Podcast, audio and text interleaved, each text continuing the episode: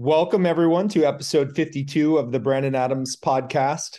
I have with me Brad DeLong. Brad is an economic historian who is a professor at the University of California, Berkeley. He did his undergrad and PhD in economics from Harvard. He was the deputy assistant secretary of the Treasury under Larry Summers in the Clinton administration. He's the author of the Grasping Reality blog at Substack. On Twitter, he's at DeLong, where he has over 80,000 followers. And most importantly, for the purposes of this podcast, he's the author of the book Slouching Towards Utopia. Brad, how's it going today? So far, it's going absolutely excellent today. Um, you know, the sun is shining. It's in the 70s. The dogs are happy. The wife is happy. Um, life is good. I'm wondering if, uh, for a little biography, you can take us back to your years as an undergrad at Harvard. Mm-hmm. Strange, strangely enough, I recall uh, reading about your undergrad career in an article that the Crimson put out almost 20 years ago. Yes. It yes. was it was notable that you were uh, roommates or near roommates with Andre mm-hmm. Shleifer. Could you take us to that time? Yeah, no, we were simply thrown in together um, in adjoining suites with a fire door next with a fire door that we soon opened um, between the two of us. Now, seven people total. And we took, I guess we took three semester courses together our freshman year. Um, and Math 55 in the fall and Ec 10 in the fall and the spring. Um, Math 55 convinced us that although we were all both very good at my math and very smart, that um, there were people who were better and smarter than we were. Um, and um, at that age, we were kind of proud and arrogant and had not yet figured out that the right way to do things is not to find a place where you are the best, but rather to find a place where there are smarter people than you around so you can learn from them. We had an superb, an absolutely superb Ec 10 teacher. You know, he was an assistant professor of economics named Rick Ericson, a specialist in the economies of the really existing socialist countries and comparative systems, as it was now said. And after a year be learning from Rick Ericson, we were both pretty much convinced that economics was what we would like to major in, where we would like to go, where we would like to make our careers. Now, later in life, you wrote uh, with Larry Summers and Andre Shleifer. And uh, Robert Waldman, and Robert Waldman, yes. Noise Noise Trader Risk, which was a foundational paper in behavioral finance. But before those years, uh, I would like to um, examine the path which led you to economic history because, as I understand it, that was not a fashionable path when you were when you were an undergrad and you sought out a, an eclectic collection of courses that included oh, uh, philosophy and history and so forth, and eventually found economic history. It's like everything was fun. And I started out thinking I should take whatever interested me the most at the moment, which is something I've continued to this day because it's what interests me the most is what I'm most enthusiastic about working on. And it's had some successes, right? It's, it's, it's been great in some ways and limiting in others. Um, and so I found myself taking courses in the sciences, taking courses in computer science, taking courses in history, taking courses in economics, taking courses in political economy, um, taking a few courses in literary criticism. And the the fact that Harvard back then had two majors that were exclusive, right? That is, it wasn't enough to have applied and gotten into Harvard. You then had to apply and get into the major, um, history and literature and social studies, and that attracted us like moths to a flame. I applied for and got into social studies. Um, and so come my senior year, I found myself, you know, um, wondering what I should do, um, what afterwards. The economy was in recession when I graduated in June of 1982. The unemployment rate was going to be 11%. So I took a look at the job market outside and I decided I should stay in the university.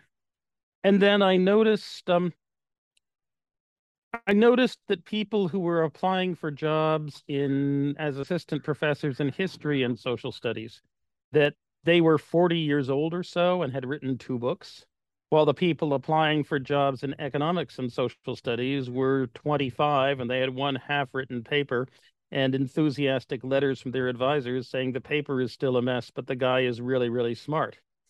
And so it seemed to me that if i was going to stay in the university that I should go and um, that I should go and get a PhD in economics.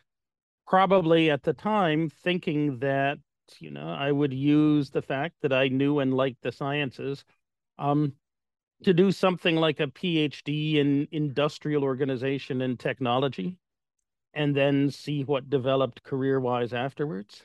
But um, the first semester of my um, you know, the first semester of my graduate career, the entire Harvard Industrial Organization group simply collapsed. That David Kreps left for Stanford. I think because Harvard was being nasty about you know finding places for his wife Anna Admati. Um, Glenn Loury decided no, he didn't want to be an industrial organization economics professor, but instead headed off to the Kennedy School.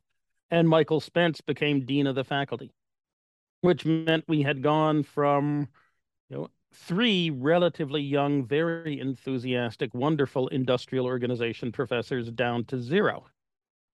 So when Larry Summers came back from his year at the um, Reagan administration um, and was for the first time a Harvard faculty member, I came out with him and said, well, I would like to be one of your very first students. And he said, fine, that will be fun. Um, I knew Larry because Andre had been um, a research assistant for Larry when Andre and I were undergrads, even though Summers was then a professor at MIT. I think Andre may have been his first research assistant ever. Um, and so Andre had a wonderful time. I thought I would have a wonderful time too, and I did. Was it? And that kind it... of led me in the directions that I've followed since was it after the PhD years or during the PhD years that you deep dived in economic history? Oh, during, during, during, right? That is, you know, um, Larry's view was given you know, my interests in history and my ability to accumulate to actually act like a giant squirrel um, accumulating large amounts of facts, stray facts, and then burying them and being able to dig them up again. Um, that the that the natural places for me to go, the places where I might find the sweet spot in terms of a career, um, were first in trying to math up pieces of John Maynard Keynes and so forth. And second, in more or less following in the footsteps of what Barry Eichengreen was doing, which was taking some contemporary issue and telling us what does the long historical record tell us about X. Yeah, and I by and large have taken his advice since, and with considerable success, I must say. Now I risk uh, getting my dates entirely off, but mm-hmm. um, who who were dominant figures within economic history in the economics department at that time? I mean, you think of John Kenneth Galbraith as being maybe still around at that time, and then David Landes. Not really, not really. I saw him only a little bit. Um, I saw David Landes a lot. You know, that is what was it? I was telling UCLA's Robert Brenner last month that David Landes, in fact, was the person who grabbed me when I was 19 and said, You have to read Brenner. Um, there was Jeffrey Williamson and Claudia Goldin were absolutely wonderful. There was Peter Temin over at MIT. Um, there was Barry Eichengreen, um, of course, uh, who was still there on his way to Berkeley. There were a bunch of other people who were great hanging around. You know, there was Cynthia Taft Morris coming in from Smith. There was Naomi Lamoreaux coming up from Brown. Um, there was Carol Heim coming in from Amherst. Um, it was a very large and very nice community of people very interested in how the world, how the economic world had become what it was, and what both economics and history could teach us about it. It also had a, um, I don't know what you want to call it, a classical Victorian bourgeois schedule then, right? That the history, the core history um, time would start at noon or so with a lunch at the Harvard Faculty Club followed by coffee, which would take us from noon to two. And then the seminar would be from two to four. And then there would be the sherry hour from four to five. And often there would be a dinner afterwards. Um, so you could spend between noon and seven essentially living the life of a Victorian gentleman or gentle lady, um, talking and thinking about economic history and you know drinking and eating. Um, it's true that the court was no longer what it had been in the days of um, Alexander Gerschenkron and of my great great uncle Abbot Payson Usher, who had preceded Gerschenkron as the head of the Economic History Group. But it was still an impressive hangover remnant of a somewhat earlier age in some ways. That sounds that sounds like a nice time, I have to say. Now, when when was it planted in you to uh, write a broad history. It was quite quite an ambition, which led to this book, and I understand it took almost a decade to write. Um, well, I would say um, it's later than it should be because of the plague. Um, but kind of before the plague, I would say it took me maybe an average of an hour a day, five days a week um, for two and a half to three years, you know, to actually write the thing. Um, but I'd been accumulating teaching notes ever before a long time before then. And back in 1998, I thought somebody should write this book and it might be me. So let me write a chapter and you put it out there and also begin shopping around talking to people about it saying i think this book should be written. Am i the person to write it? And then back before 1998 you know i'd been certain that someone should write this book since 1994 when eric hobsbawm published his age of extremes. And i read it and my reaction was no this is not the right book to write. Um, this is a book that eric hobsbawm writes because of who he is but it's not the big story. It's not the important story of 20th century economic history. Somebody should write the big book. Um, so nobody did, and so in the end, I decided that maybe it should be me.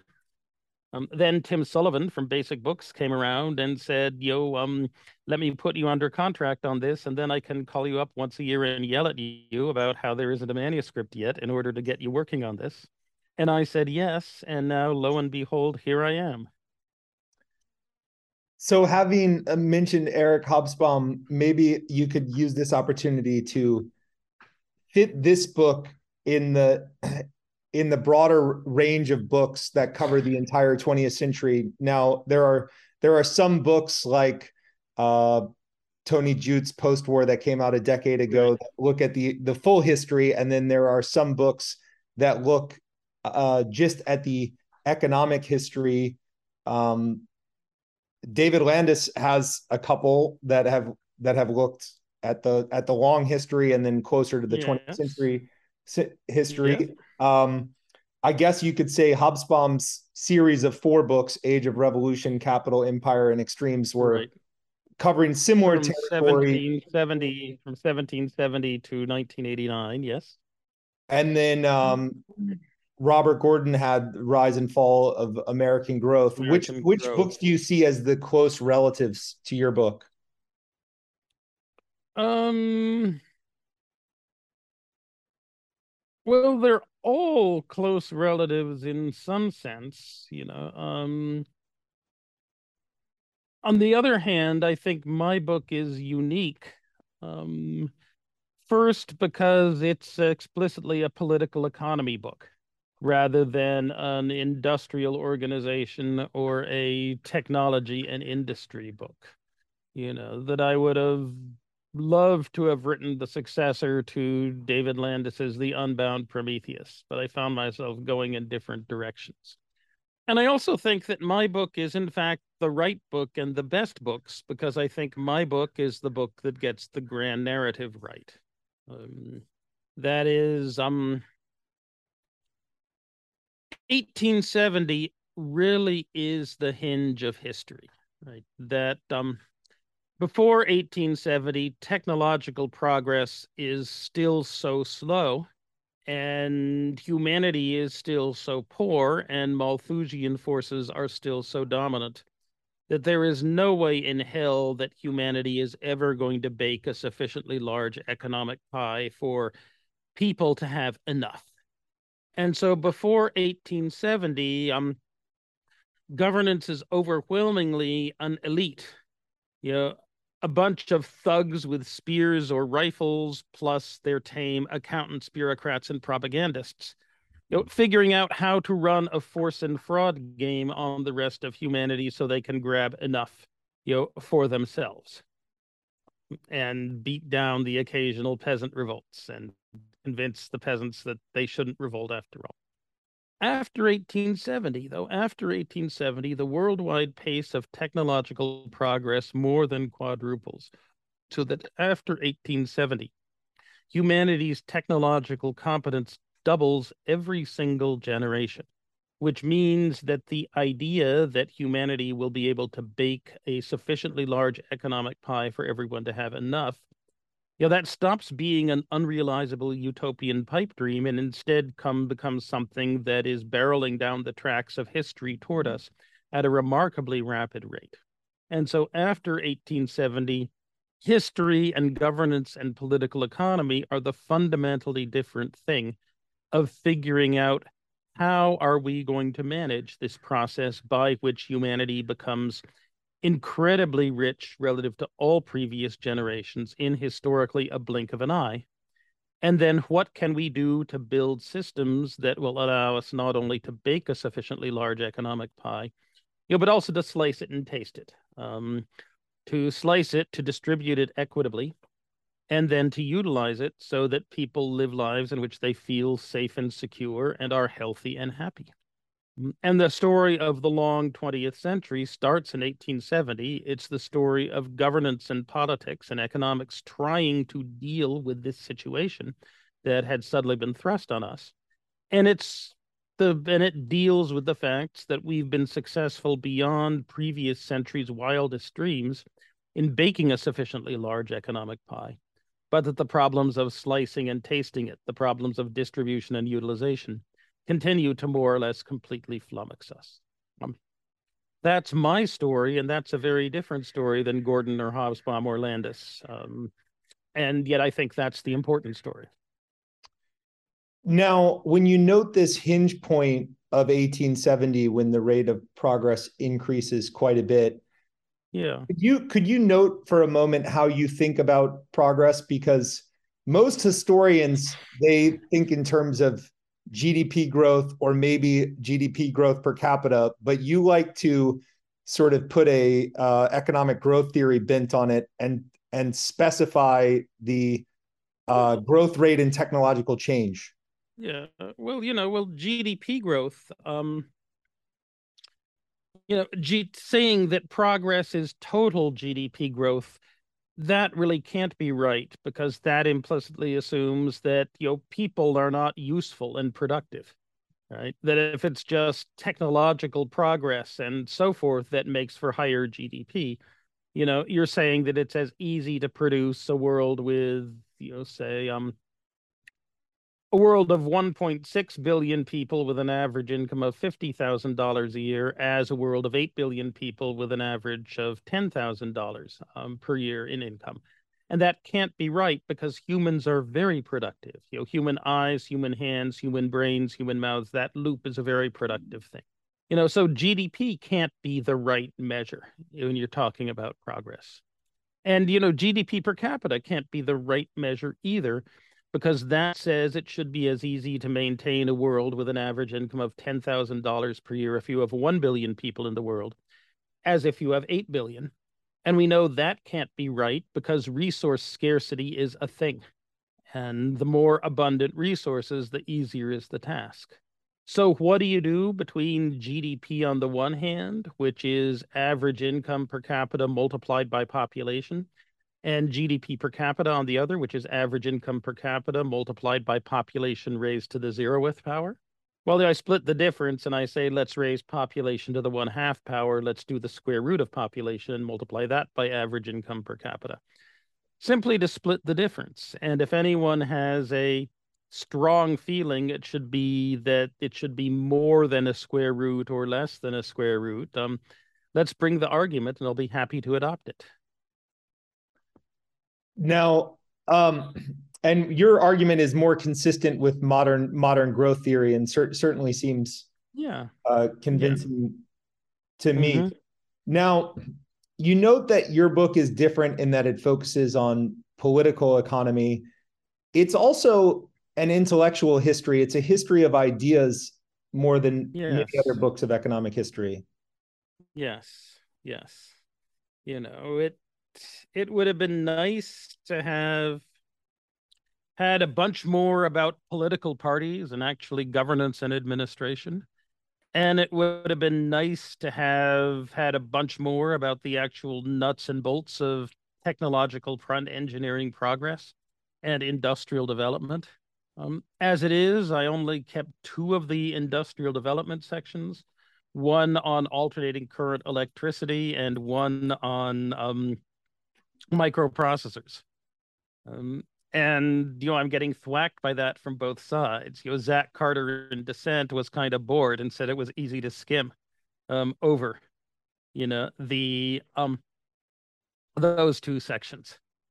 Um, Adam Tooze is incredibly upset that there isn't a large equivalent section on oil. Um, then I dare say I would have added if I had to do it over again, I would carve out some space and add something on mass production. Um, perhaps and materials science, the sky's material science and skyscrapers, perhaps as well. But you know, it is what it is, and it's 605 pages as it is, and that's already a very large and sprawling book. Um, it would now, have been nice to write a less political economy uh, or a book that did the political economy and also did other things, but you know, as it is, the book is um a lift even for someone taking a transoceanic night flight. Um, its the book is big enough. Oh, I think it takes multiple transoceanic flights mm-hmm. to okay. to digest this book, but mm-hmm. Mm-hmm. Uh, we don't read as quickly as you. Uh, in the Crimson article, it says you devour a book in 20 minutes and remember it all. Mm-hmm. So mm-hmm. maybe it's a quicker read mm-hmm. for for you. Um, so take us through some of the uh, central characters of your intellectual history. You mentioned Hayek. Uh, Polanyi is a relatively new character for many in intellectual yes. history, but he's central yeah. narrative. Well, you know, we are we're narrative loving animals, right? We like stories with beginnings, middles, and ends. In fact, we can barely think at all without them. So if you're going to write a book that is actually going to be a something more than a you know um, a piece to gain attention for an instant, you know, something that is actually going to be a treasure for a lengthy period of time, you know, it has to tell stories that have beginnings, middles, and ends. And it has to have arresting protagonists, which are usually have to be people, right? That Germany or the working class um, or the Enlightenment tend not to work nearly as much, you know, as people kind of do. Um, and so the way that the, or at least the underlying structure of the book is that after 1870, each generation, we have technology doubling in its competence and its ability to produce things. Um, and that's Schumpeterian creative destruction, as Joseph Schumpeter, the economist, would have said. It creates immense wealth. It also destroys things. It destroys entire sectors, occupations, livelihoods, communities, lifestyles, and people get extremely angry. And furthermore, the fact that your forces of production now are profoundly different from what they were a generation ago, um, that that hardware underlying society is different, means that the software of sociology and networks and institutions of how people work and trade, that that has to be rewritten every generation as well to conform with the new and different forces of production hardware. And the question is, how are you going to rewrite it? And there are uh, two poles between which attempts to rewrite the sociological, economic, cobbled together, running roughly, roughly running code of society.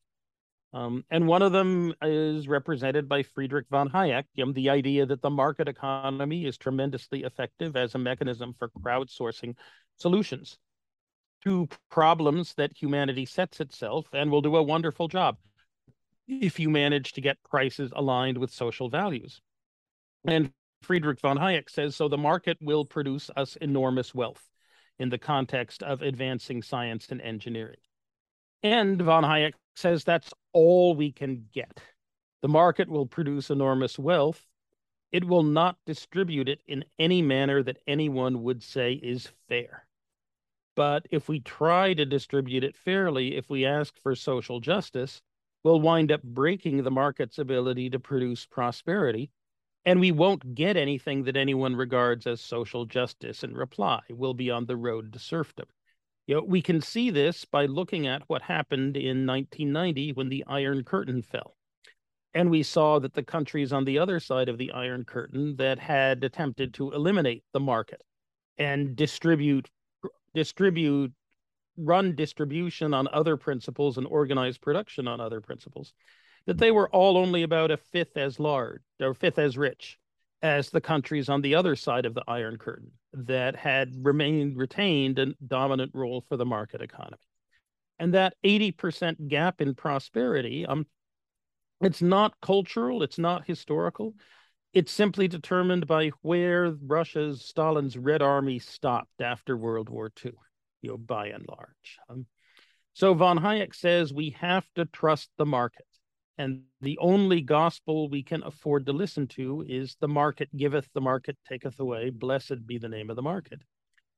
On the other side, I picked you know Hungarian Jewish, um, yeah, Hungarian Jewish American Canadian sociologist, political economist Karl Polanyi, a near contemporary of von Hayek, who said whether Hayek is right or not about the market, that is simply not the way people will behave. So the market believes that the only rights that matter are property rights. And people will demand that they have other rights and they will revolt if you try to tell them that the only rights that matter are the property right property rights and the only people who have social power and voice are those currently rich. The reaction may be fascist, it may be reactionary, it may be socialist, it may be Stalinist, it might be social democratic, um, it might be neo feudal, it might be any of a whole bunch of other things. But, you know, say we have to trust the market, and you'll find society taking counter steps to attempt to greatly reduce the influence of the market. And the running code simply will not hold together.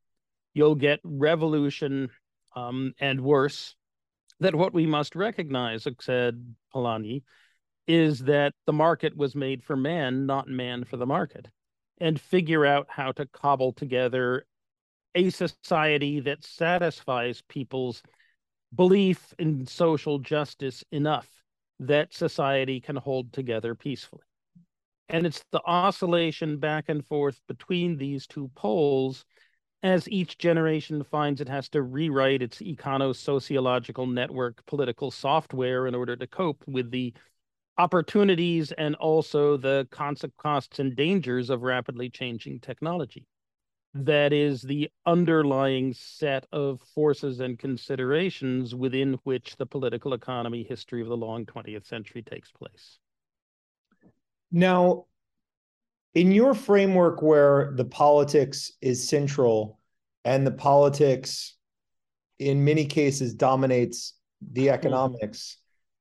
You you point out that um, people of a neoclassical bent like to assume that if you just set up the structure and put the market algorithm to work that everything will go well, but empirically, things usually don't go well. Could you explain that point of view? Well, it'll produce an awful lot of wealth, but an awful lot of wealth for whom? Um, and it won't necessarily be at all stable. Again, if I can quote from Zach Carter from his review in Dissent, um, that the key thing is that one has to take a system stability and system management perspective on the system in order for things to hold together at all. And yet, if you adopt a hardline von Hayekian position, which is the the market has knowledge and ways of acting that are beyond the ability of people to reason about, you know, you will indeed wind up with great depressions. Um, and the same ilk. And that's without having the kind of political sociological blowback you know the socialist and the fascist movements to upset the market equilibrium in the interest of some particular group or other that thinks it's being a, yeah, that it's being ground under the wheels of the market at the same time you mentioned um, the early 90s in eastern europe as an yeah. illustration that basically uh, capitalism had much outperformed socialism in terms of observed outcomes. That was mm-hmm. also a time of uh, triumphalism. I think about books like Daniel Yergin's The Commanding Heights that came out in the late 90s when it seemed like the Washington consensus was a powerful prescription. And then maybe five years later, you could look at the Washington consensus as having failed miserably in a lot of areas. Uh, what what was your view of the oh. the policy climate in those years? Well, you know, by by 2010, I think it was very clear that you know what I and what Gary Gerstle like to call the neoliberal turn, the neoliberal order, um, that it had been a failure at anything except creating a very unequal society, a much more unequal global north than in the first post World War II generation during the 30 glorious years of extremely rapid growth after World War II. You know, that, you know, the neoliberal turn was supposed to debureaucratize society. And it was also supposed to eliminate regulatory restrictions that hobbled entrepreneurship and enterprise. And so it was supposed to restore golden age growth rates, which had hit a rough patch in the late 1970s with the oil shocks, the inflation. It, it was supposed to restore golden age growth rates. It was to restore a sense of societal discipline. It was supposed to um, reward the job creators and focus them on actually acts of entrepreneurial and industrial vision rather than on figuring out how they could evade their taxes through clever legal things. It was supposed to reinstall a work ethic um, in a set of in the poor who had, so the theory went, um, who had gotten into the habit of taking too much advantage of social programs in order to avoid bearing their fair share of society's work. And in the global north, it wound up doing none of those things. So there was no moral center, there was no reduction in rent seeking, there was very little attempt successful debureaucratization all there was was significantly slower growth than in the golden age except during the magic decade from 1975 to two, or 1995 to 2005 um, and extraordinary larger income inequality. Um, that neoliberalism the washington consensus and the global north um, was a complete bust unless the only things you care about are the interests of the top 1% or maybe the top 0.1% in the global south, things were different, right? In the global south, it may well be the case that a step away from central planning and bureaucracy toward market economy um, you know, had enormous benefits in China and huge benefits in India um, and Indonesia and elsewhere. Um, but you know, the idea that the global north had a set of Washington consensus policies that countries should follow and grow rapidly. Um, well, no, right? The countries that did best, even in the neoliberal era, were those that dissented from the Washington consensus to the extent that they managed to run you know, successful and relatively uncorrupt developmental states.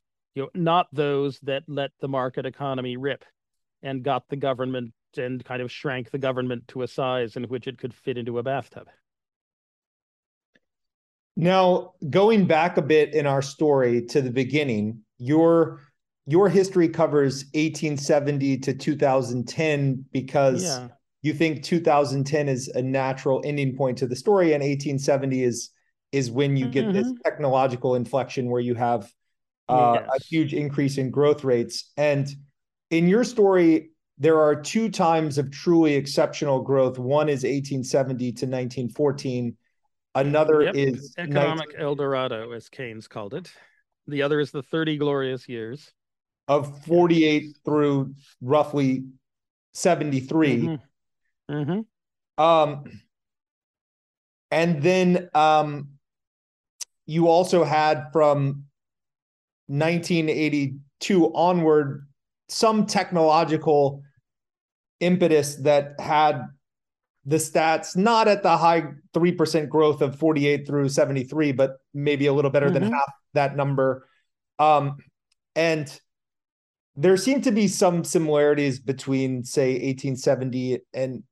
to 1914 and then maybe 1982 to um, mm-hmm. 2010 could you paint could you paint those similarities in because obviously 1870 to 1914 the the economics were very good but then the politics broke down completely what what were the core causes of that yeah well they're both gilded ages, right? They're both ages of rapidly rising income and wealth inequality. Um, 1870 to 1914 is a, you know, um, is a civilization that for the first time realizes just how fast technology is advancing and how the problem of baking a sufficiently large economic pie, you know, how it can be imagined that in a century or so that problem will be solved in a way that was unthinkable you know back before 1870 all the way back to i don't know what the invention of beer so forth. Um and it's a fairly self-confident civilization thinking we know this we know we are going to be able to manage this and then lo and behold come 1914 it turns out they cannot manage it at all and come 1919 and 1920, it turns out, no, we can't put Humpty Dumpty back together again. We can't just pretend that World War One was a bad dream and go on to progressive civilizational business as usual after World War One. Um, you could have said the same thing if you were a great optimist from about the neoliberal era from 1982 up to 2005 or so. You know, you could say that, well, you know, debureaucratization has not happened, but it's going to happen. You could say, you could point to the high tech revolution and say that technological progress is not all the way back to where we'd like it to be, but it's somewhat. You could say that the rise in income inequality was an unfortunate piece of the puzzle, but it was necessary in order to get incentives properly aligned again in order to get rid of you know rent seeking by groups that had managed to capture economic positions that were unproductive in order to get rid of the enormous tax shelter and tax evasion industry in order to realign the incentive to produce with the rewards that people got in society and that things would get significantly better real soon now. Um, and, you know, I was kind of in that line come 1999 and 2000 when I looked at the federal budget in surplus, when I looked at how the US government was once again starting to be a source of funds for investing in America and technological progress rather than the drag it had been in the Reagan years. Um, you know, looking forward to, say, in 2000, to the president of Al Gore and to a continuation of the rapid economic growth of the Clinton Gore years, you could be quite optimistic. You know, but 2001 arrives, um, and all of a sudden we recognize that forms of religious war and terrorism that we thought people had outgrown centuries before, you know, are back and are very real. Um, 2003 arrives. Um, and we recognize that the United States is no longer willing to undertake the role of benevolent hegemon, um, conducting the world toward a future of peace and greater prosperity, but instead that the United States government regards its military as a tool it can use to throw any particular country it decides it doesn't like against the wall, um, and takes the foot off the gas with respect to continuing the integration um, of the world into a peaceful and prosperous economy. After 2005, the rate of technological progress drops, perhaps in large part because the neoliberal turn had focused too much corporate attention on short term profits. And so the great industrial research labs of the post war and the, the pre war World War II period were dismantled. Plus, the US government kind of got out of the investment and research and development business to a substantial degree.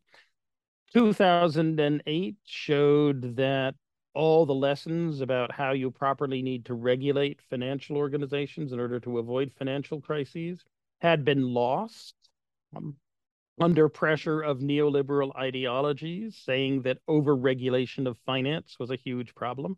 2010 demonstrated that you know, governments no longer took seriously what I thought had been established in the 1930s by John Maynard Keynes and company that it was the business of governments to maintain full employment and get back there as fast as possible. You know, 2013 saw the start of what I think of as the rise of neo fascism around the world. 2016 saw the election of, you know, that chaos monkey Donald Trump. And 2022 has seen the return of major power war. You know, that all of the things that were many of the things that held the 20th century together and made it a time when we could say, yes, we're getting richer very fast and we're almost on the brink of solving the problems of slicing and tasting, of distribution and utilization. All of that kind of fell away. Plus, we now have um, three big problems we did not have for most of the long, for much of the long 20th century. You know, we have the problem of global warming. We have the problem of nuclear proliferation reaching critical mass. And a problem that we thought we had solved in 1945, the problem of fascism, um, is back and is back in perhaps a bigger menace than ever. Um, so after 2010, we clearly have another story than the one that that utopia will be within our grasp because we'll have the material preconditions of it soon, and all we need to do is a small matter of socioeconomic programming to build a good society on top of that. All of a sudden, history has a very different tinge. And so I thought I should bring the story to the close in 2010. Um, plus, a story has to have an end.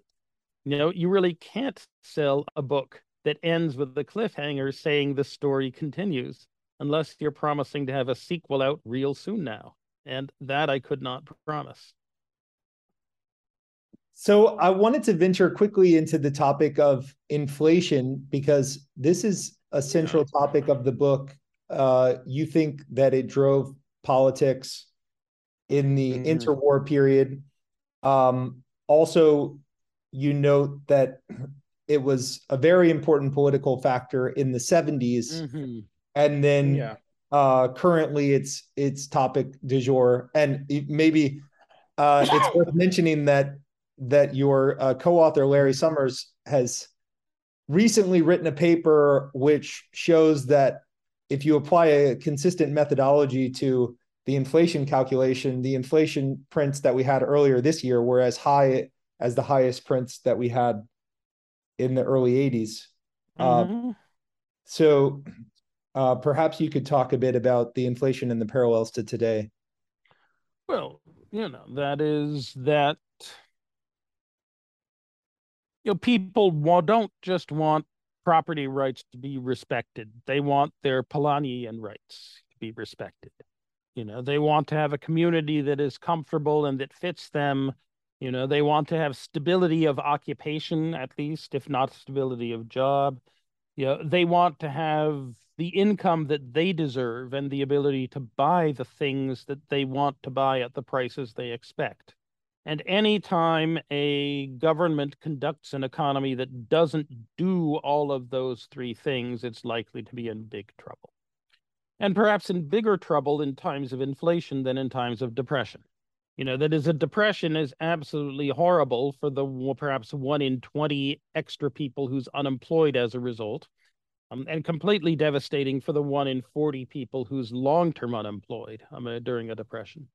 But during an inflation, um, well, everyone feels as though society, the government has broken its contract with them because they have their incomes, they've gotten their incomes by the sweat of their brow and their industry, and they then expect to be able to turn around and use those incomes to buy the things they want and need at the prices they expect.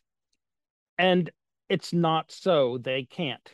You know, prices are above what they expected and seem to be climbing out of reach.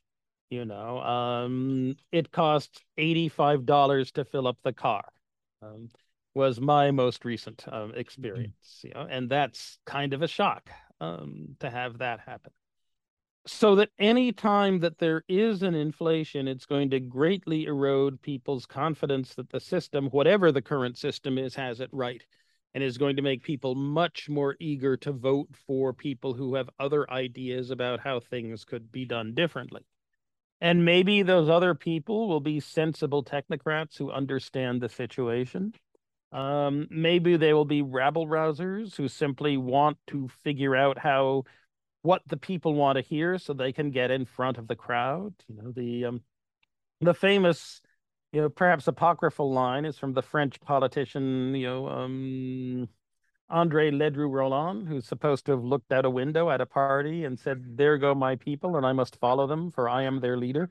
And watching a mob storm down the streets of Paris. Um, they can simply be um, simply be kleptocrats out for a grift and have started the thing as a way to get media attention, wound up as chief executive, and have no idea what the hell to do. Um, other than try to squirrel away documents they are not entitled to because they might be of some use to them someday. Um, that times of inflation are times of extreme danger in terms of opening up the fission between von Hayek and Polanyi sides, you know, that trust that it makes trust in the market and the market economy fall immediately to a very, very low ebb. Um, on the other hand, yeah, um, Friedrich von Hayek would be the first to say that the inflation we've had in the past year and a half, you know, is the market logic working its way out in a largely benevolent way. That is, we are trying to reopen the economy after the plague, and we're trying to reopen it into a new configuration in which we have you know, more deliverators and programmers and more goods producers in the factories, and we have fewer in-person sales clerks and fewer waiters and so forth.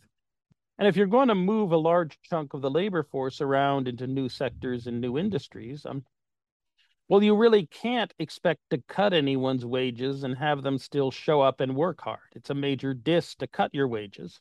So that means that if we're going to provide market incentives to pull people into occupations where we need them, you know, wages in expanding industries will have to go up somewhat.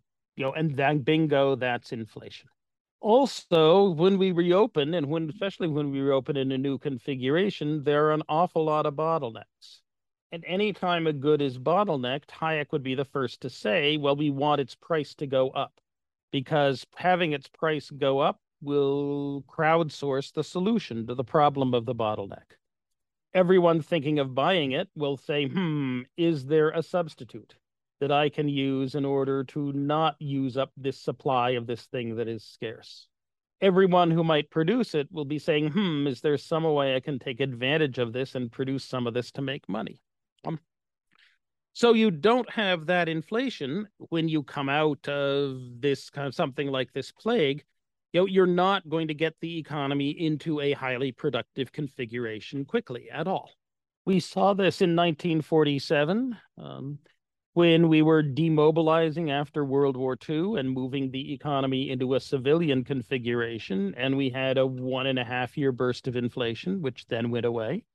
Um, we saw this in 1951 when we largely undid 1947, when after Stalin's puppet, Kim Il sung, attacked South Korea, we decided we were going to mobilize permanently to fight the Cold War. And so we once again had to wheel the economy into a different configuration, and we had a year and a half of inflation, um, which then went away. Um, so problems, mind... um, yeah, I mean the problems, as I say, is that a inflation is a dangerous destroyer of confidence. Um, B, there is the danger that if people lose lose belief that the Federal Reserve has it in the long run, um, and that inflation will get back to normal quickly. Um, and if there are big supply shocks, you know, bad things happening in particular strategic markets that cause enormous swings in important resource prices, you may well wind up in a situation like the 1970s of stagflation, which is then very, very painful to cure. You know, um, and I would have said that you know we were on the appropriate path given the risks on both sides up until the end of January this year.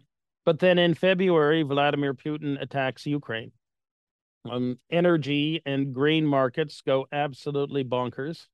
And right now, this morning, OPEC has decided it's going to grab for all it can by cutting back on its its production too.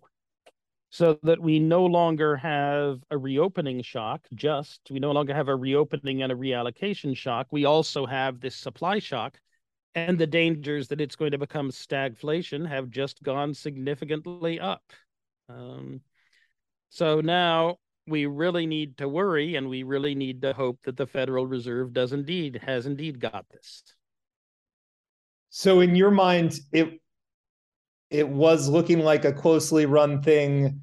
Uh, whether this inflation looked similar to the, yeah. the late 40s demobilization versus right, the 1970s right. Inflation expectation yeah. infringement, and now you would say the odds yeah. are sort of tilted towards it looking more like the 70s. And you know, I was actually talking to Larry about this, and I was still saying at the start of September, and I was still saying it was I thought it was 40%. We should be worried more about our stagflation problem that might happen. 60%, we should be worried more about making sure the reopening happens and we don't get back to a secular stagnation economy. After the past month, after this morning, I got to say that it's 60% we should be worrying about stagflation and 40% we should be worrying about you know the reopening and avoiding a return to secular stagnation and the zero lower bound. And there, in terms of worries about stagflation, it's a lot about what Larry Summers has been chatting about in terms of not letting inflation expectations get entrenched in the way they were in the 70s. Yeah. Yeah. Uh, the problem is that the thing that entrenches inflation expectations more than anything else is what the price is at the gas pump. Right. And it looks like prices at the gas pump are about to go up again. And so I've never heard that before. Is that uh, is that mm-hmm. well accepted? That the idea that that's uh, in terms of psychology, consumer psychology, super important. I would well, I it's definitely something that Barsky and Kilian have been pushing in a bunch of papers that they wrote, and they're very smart, and I think they're right.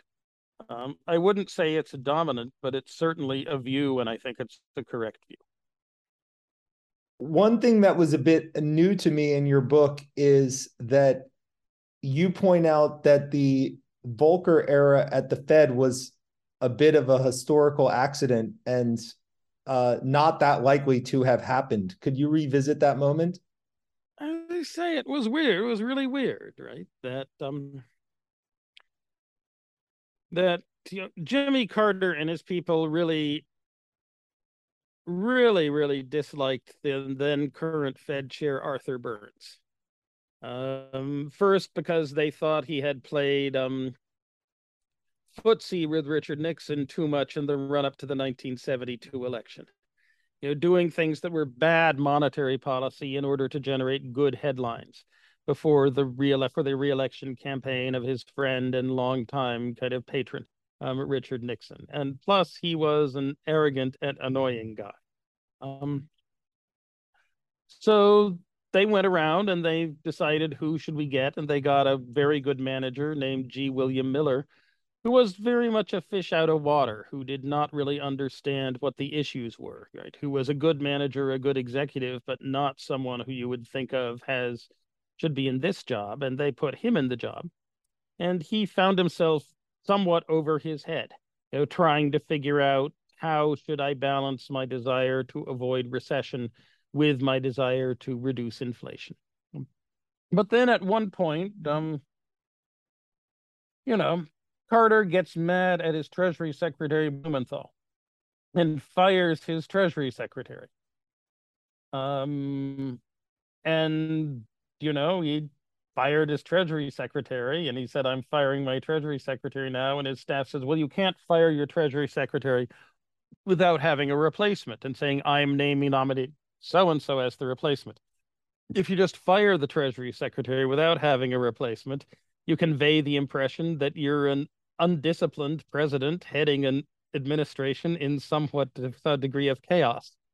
Um, and, you know, he was a somewhat undisciplined president heading an administration in a degree of chaos. And, you know, you might say, well, maybe you should own it rather than try to cover it up if you really can't resist your desires to fire, to fly off the handle and fire your Treasury Secretary. Who do we know? Who do we know who would make a good Treasury Secretary and who would have an easy time getting it firm? They say, I know, we can pull G. William Miller in from the Federal Reserve. And so set that they're going to announce that um, they're going to fire Mark um, Blumenthal and they're going to replace him with G. William Miller. But then you have the same problem. You can't just move G. William Miller out of his job as president or as chairman of the Federal Reserve without having a replacement in mind, because that conveys the idea that you're an undisciplined administration that does not really know what it is doing. Um, so the question is, who is next in line? Who is next in line?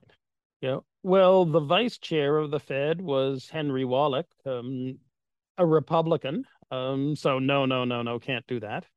Um, who's next in line? Well, Paul Volcker was president of the New York Federal Reserve Bank and was a longtime bipartisan former Treasury Secretary, longtime Treasury and Federal Reserve staffer.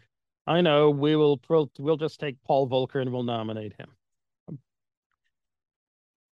Brookings economist and then chair of the CEA, Charlie Schultze, told me that he had an, an interesting conversation with um, Jimmy Carter's chief domestic policy advisor, Stu Eizenstat, as this was going down, saying, Has anyone researched or talked to Paul Volcker about what his ideas are about fighting inflation and whether they are, in fact, consistent with administration policy?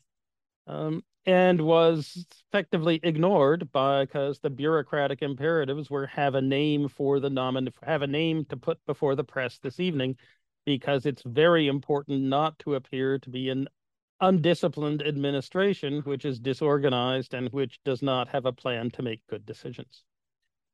You know and so paul volcker who turned out to be um far hawkish than either Jimmy con inflation than either Jimmy Carter's White House or Ronald Reagan's White House wanted or imagined wound up in charge of the Federal Reserve and able to bring the Federal Open Market Committee along with him to his belief that we have to make the elimination of stagflation job one, and it's going to take a nasty recession in order to do it.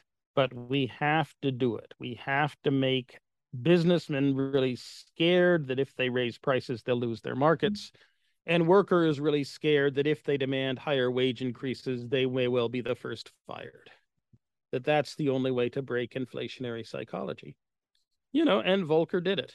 Um, well, to put it in a, a, a current perspective, um, it seems like things look much more like the 1970s experience, which you point out lasted well, quite a except mm-hmm. quite a long time. In that is there were multiple stops and starts, multiple stops and starts, and you know the underlying rate of core inflation was around eight percent when Paul Volcker took office in late 1979, and there was the shock of the Iranian Revolution and its additional disruption of the oil market working through the system right then as well.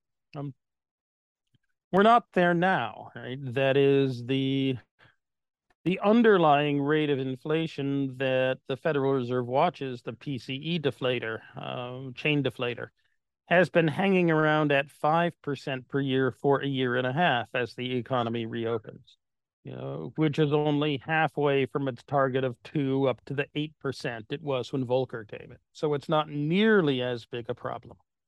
Um, as to whether there's another supply shock coming down the pipe, um, it now looks like there is. So that's yesterday. I would have said that the situations still are very substantially dissimilar, because I would have said that the Putin shock to supply shock has passed, and you know there are enough signs of economic weakening that we can be confident that the PCE inflation rate, core PCE inflation rate, is five percent this year and is likely to be 4% next year and 3% the year after, and that we're on the right track, even without major additional interest rate rises.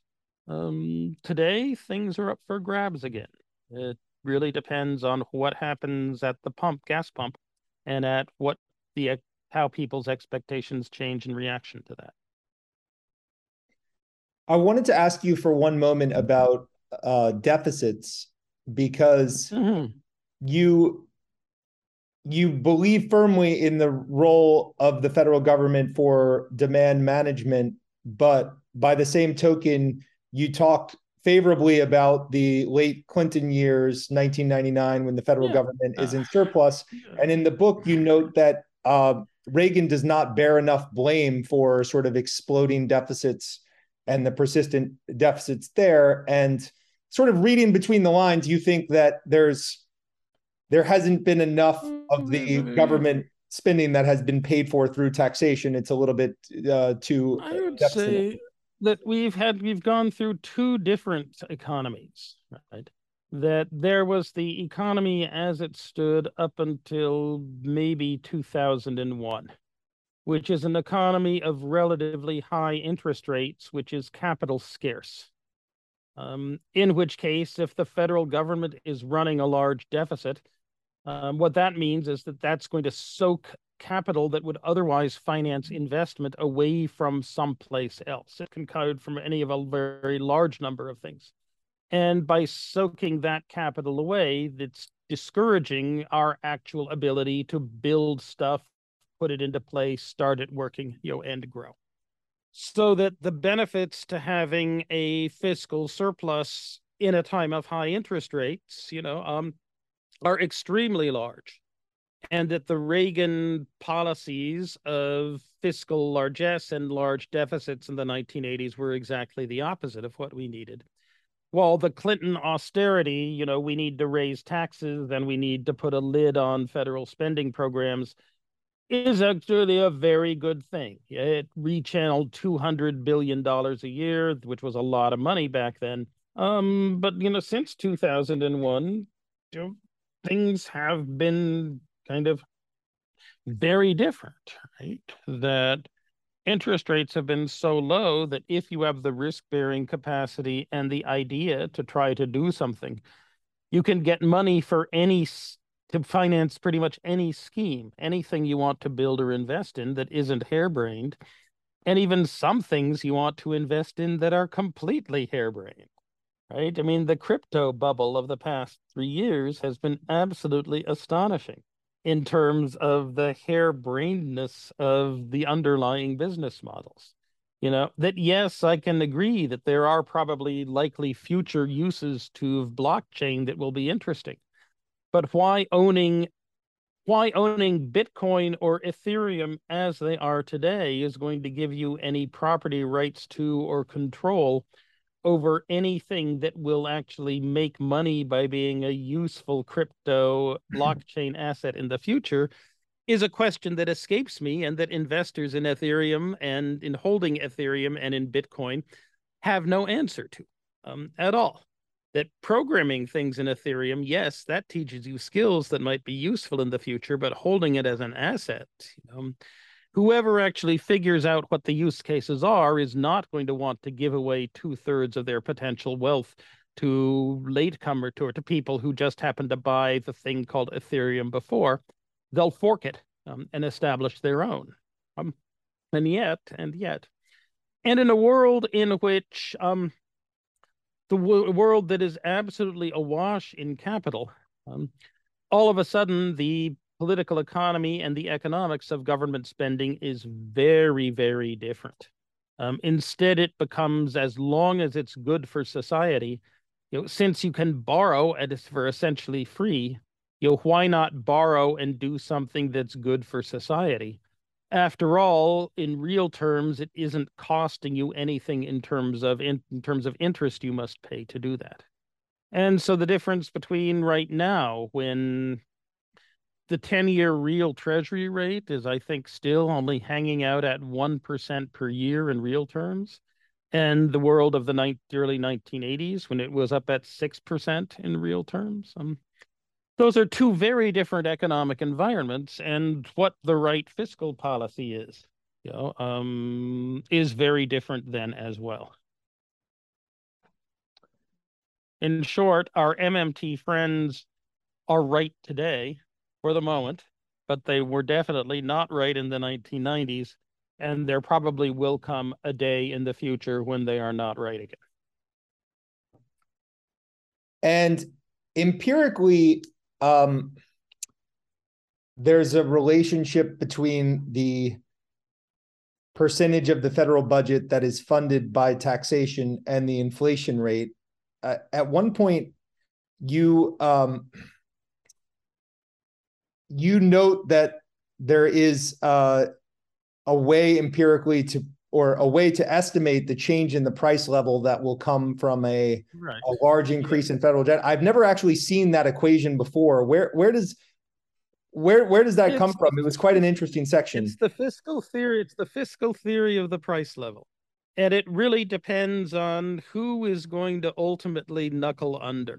Right. That is, um, is the government going to continue to run deficits until the central bank gives up and prints money in order to finance it when the people who own the government bonds decide they want to sell them?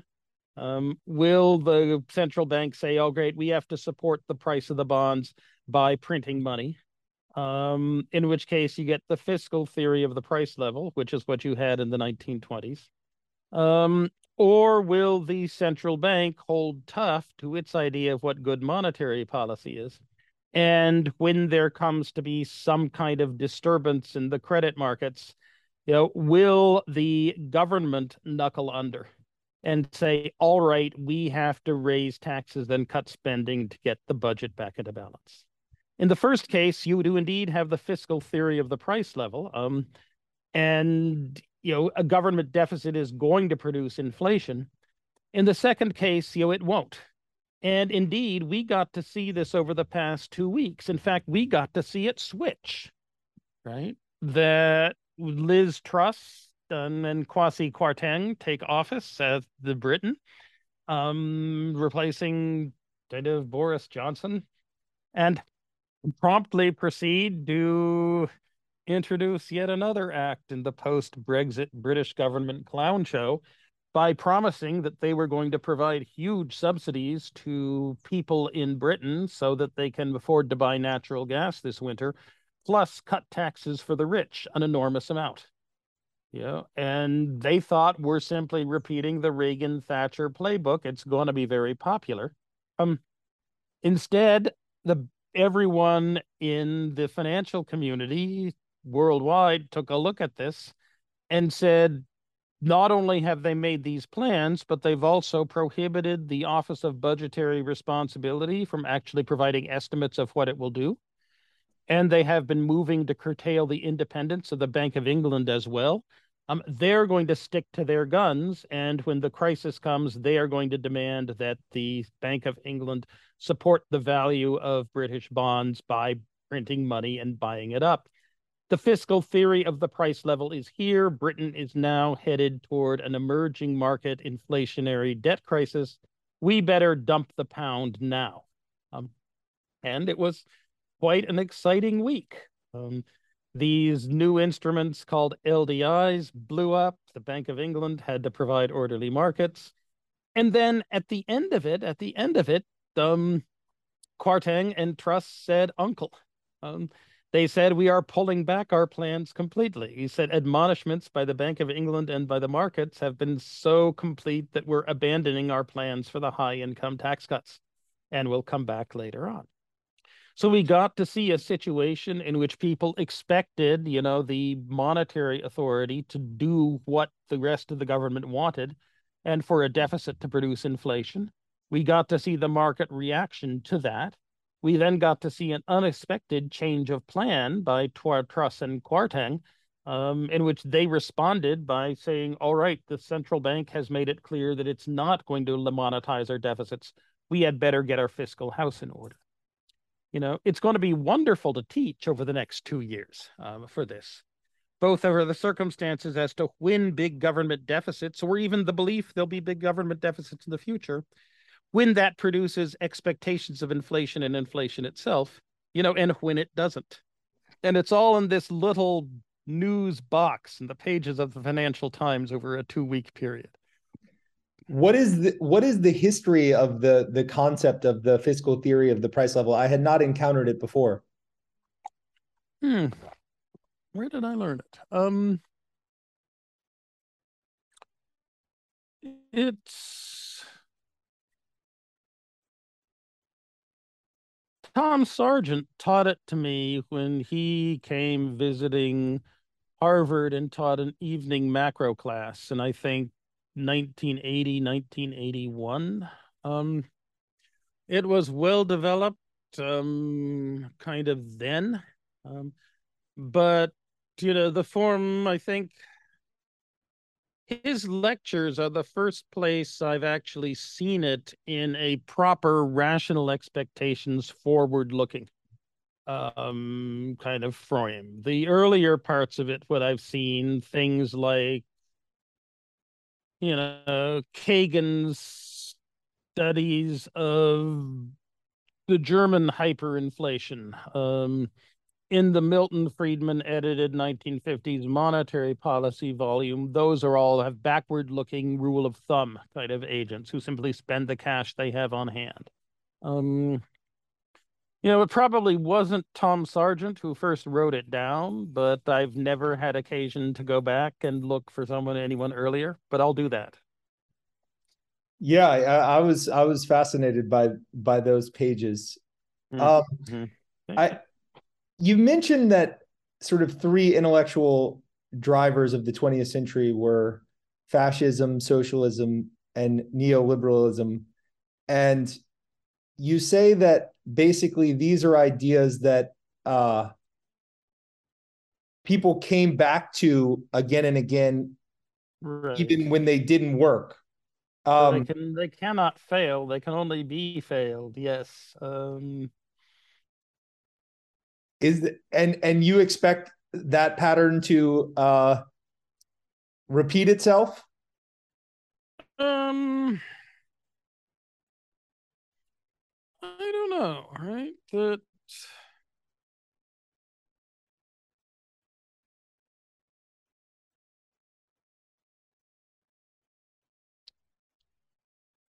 I would say that we're not doing we haven't been doing too well at inventing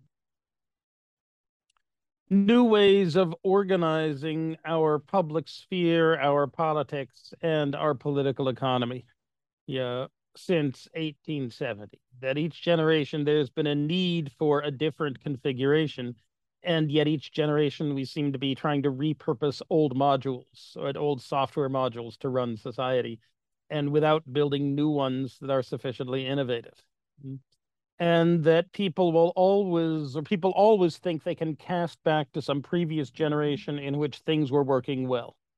The problem is that the underlying technological organization of society is so different now than it was a generation ago, let alone two or three or four generations ago, that to say if only we could get back to the time of Teddy Roosevelt and the institutions of Teddy Roosevelt, all would be fine.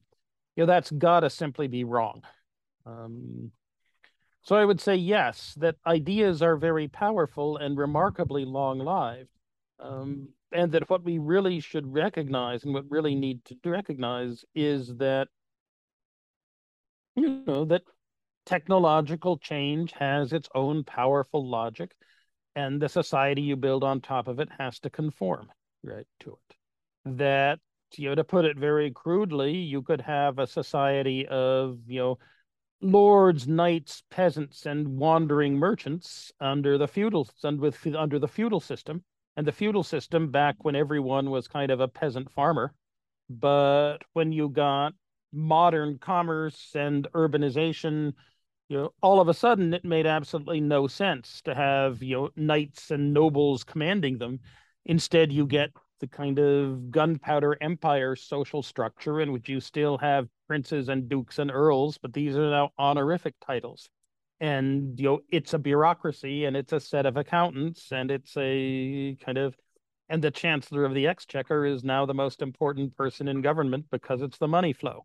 Um, that's the case. You know, but the British government of 1600 could not deal in any way with the economy of the steam power era of 1970 and attempts to reproduce politics of Henry VIII or even Elizabeth I simply would not have worked back then. But since 1870, things, you know, we went from feudalism to gunpowder empires to steam power between 1000 um, and 1870. And since 1870, we've had a lot of leaps of equivalent size, you know, from steam power to the second industrial revolution of organic chemicals and electricity, you know, to mass production, to mass consumption, to the global value chain economy. And now we seem to be headed for the info biotech economy. Each of these leaps is plausibly as big as the leap from feudalism to the gunpowder empires or from the gunpowder empires to steam power. And each of these requires as big changes in the economy and in how we organize our politics and our debates about politics um, as those did. And we're having a very hard time keeping up. How do you think about violence in economic history? Because I guess one big difference in a focus on political economy is that mm-hmm. Violence is actually a very important part of your story. It happens uh, pretty often and as you point out, it's something that occurs sometimes almost by chance. It's, it's as if there are conditions that increase the probability, but then when the probability gets high enough, it can be set off by some random things. So how, how do you fit uh, violence in your in your story, and what increases the probability of violence? Well, you know, before 1870, it's pretty much mostly violence all the way down. You know, I mean, win-win exchange and production and expanded division of labor, you know, simply doesn't get you very far because everyone is quite poor. And that even if you are on an expedition to engage in world trade, you need to have your cannon to deal with pirates and others. And only after you've won the military victory can you then even talk about establishing your property rights. Um, and enforcing your property rights um, over any substantial geographical area. And we haven't even gotten to slavery, plantations, exploitation, land theft, and so on and so forth. Um, you know, since 1870, right? It's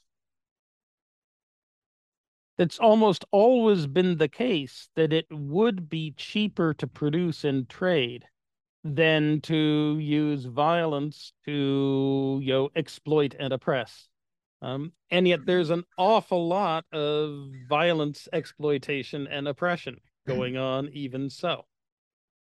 That i think this is part of our failure to utilize you know um starting with it was obvious that world war one was a horrible botch but even before then, you know, they say the in Britain's engagement in the Boer War, you know, was a horrible botch. It would have been one tenth as expensive at fighting the Boer War to simply bribe everyone in the Transvaal and Orange Free State to acknowledge Victoria as their queen.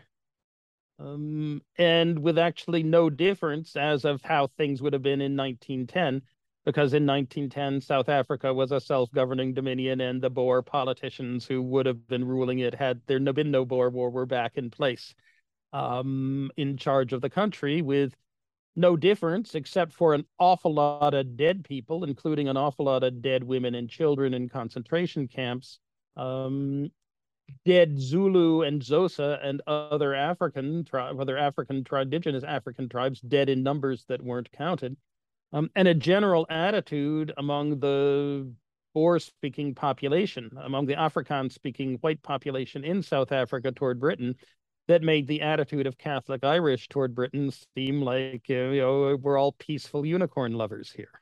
Right? Um, and you know, right now we have killer robots um, stalking the skies above Syria and Ukraine right now, and for what purpose? Um, right? Because some people like the Assad family's ability to continue to plunder Syria on the one hand, and because Vladimir Putin thinks that this is the way to convince Ukrainians that they were brainwashed by their teachers and they actually aren't Ukrainians at all, but instead great Russians. And I must say, if you want to convince Ukrainians that they are not a separate nationality, but have only been misled by self interested woke politicians and educators into thinking they are, he's going about it the wrong way. Right? This is not a convincing argument. And yet, you know, here we have it. Um, and the the probability of of violence it's going up in inflationary times quite a bit it's going up in depressionary times it's going up in uh, times of high inequality are those are fair generalizations going up in times of spreading nuclear weapons um, you know that george w bush's attack on iraq um, well, everyone took note of the fact that you know Iran had a credible nuclear weapons program, and North Korea had a credible nuclear weapons program, and somehow um, the only member of the axis of evil that the United States attacked was the one that did not have a nuclear weapons program at all. You know, Ukraine gave up its nuclear weapons program in 2004 um, because Colin Powell and company convinced them that nuclear proliferation was the issue of the century and that they should take a step forward. And you know, what did they have to worry about? They had security guarantees from both Russia and the United States. Who would mess with us? And I must say, right now, everyone is thinking that was an unwise decision by Vladimir Zelensky's predecessors, wasn't it?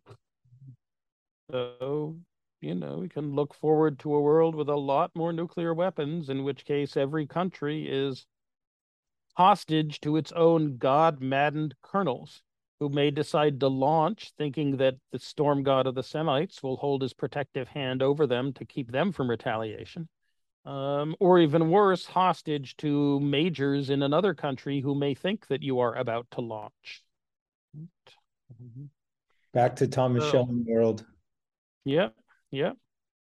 Well, I th- I thank you so much for this time. I want to end by uh, talking about your blog at Substack, Grasping yes. Reality. You've been yes. you've been blogging for over over a decade. Could you take us take us through that journey? And readers or listeners should obviously be buying the book Slouching Towards Utopia and following yeah. you at, at DeLong, but also really uh, started around 2000.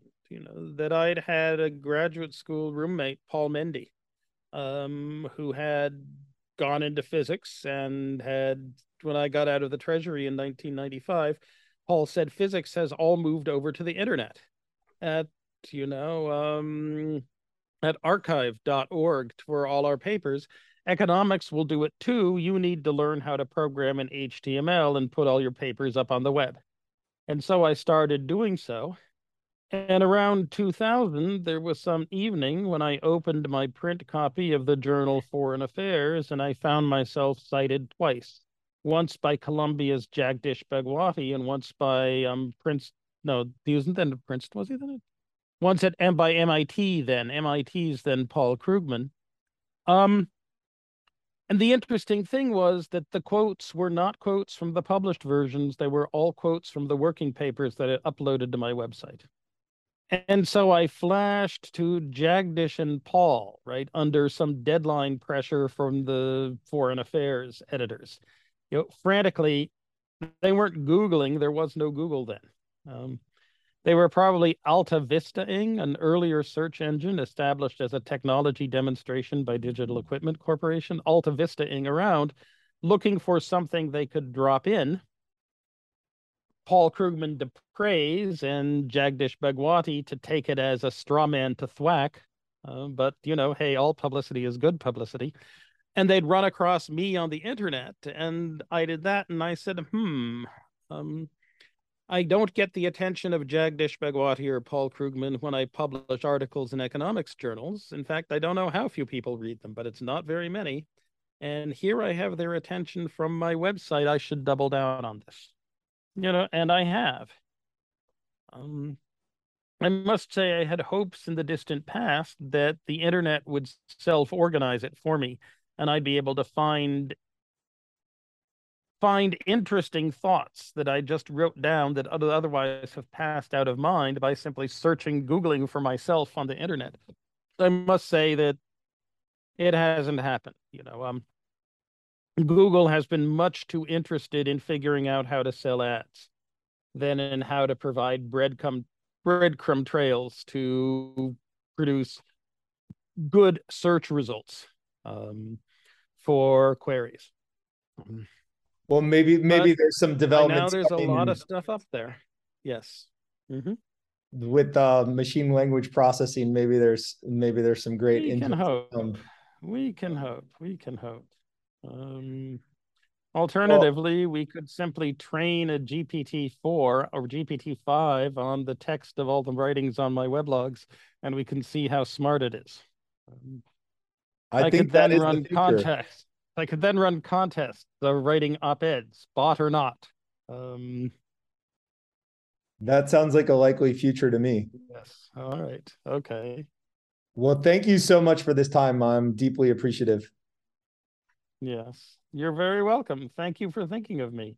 Um, I love it, especially because I'm trying to sell books now, and having the opportunity to talk to you and your audience is an absolutely wonderful thing for me, for which I'm extremely grateful. Football fans, join the next generation of fantasy football with Rainmakers Football, the first ever NFT fantasy game from DraftKings. It's the only NFT fantasy game licensed by the NFL Players Association. You can play all season for millions in prizes by building the ultimate NFT franchise. Playing Rainmakers is simple buy, sell, bid, and win player card NFTs of the biggest names in the game through regular drops and auctions on DraftKings Marketplace. Build your NFT franchise and enter free Rainmakers football contests all season long. You'll be competing for almost 30 million in prizes. Download the DraftKings Fantasy app and sign up with the promo code ADAMS. Click the Rainmakers tile and opt in to get your first card free. You will then be playing for millions in prizes all football season while building the ultimate NFT franchise. That's promo code ADAMS. Build, play, and win only at DraftKings.